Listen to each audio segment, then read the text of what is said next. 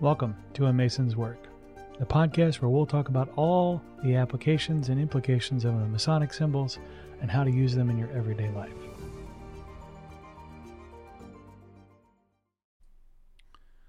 All of the tools thus far in the first degree are about self regulation.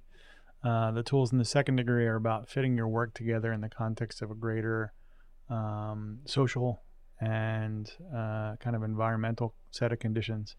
Uh, the third degree tools uh, is, is, are about how you do your work. Um, and it's the only real guidance on how to execute uh, your work as a Mason. And I think it's uh, particularly telling in that way. Um, and the trowel uh, reminds us to do all of our work with love. And so uh, that means both using the first degree tools with love and the second degree tools with love. And so you can use that third degree how to kind of instruction across everything you do in Freemasonry. Um, how are you treating yourself? How are you treating others? That um, uh, is a often overlooked, I think, application of of how this stuff works. Um, the it's it's very common as you are applying the gavel, let's say, um, to become a better version of yourself or to knock off those behavioral elements that you're trying to correct. Um, it's another thing altogether to do that with love. Um, and I can tell you from a personal perspective, as I decided to try and demonstrate how I loved myself, um, things like weight loss became just a reflection of that. Um, I was able to look at how I was treating myself, and it was not with the trowel, it was not with loving kindness.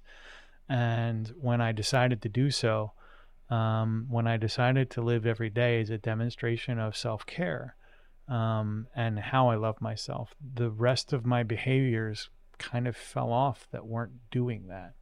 Um, you'll find that when you start to apply that Master Mason's tool set, that trowel, to all of the other tools, that um, decision making gets a whole lot easier.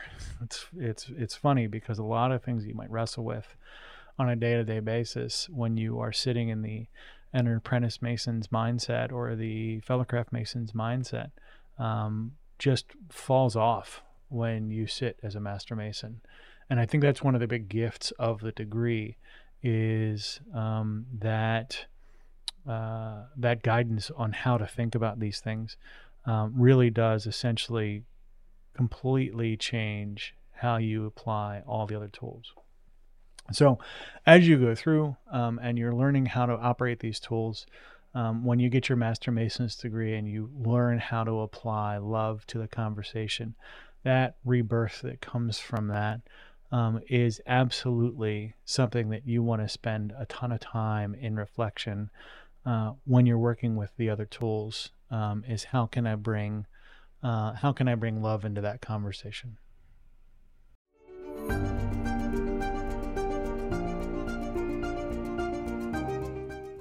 Hi, Brian here. I wanted to thank you so much for listening to this episode. If you have any suggestions or guidance for further episodes you'd like to see or hear, whatever the case may be, please don't hesitate to reach out to me at amasonswork.com and we will try and incorporate your suggestions into a future recording. Thanks.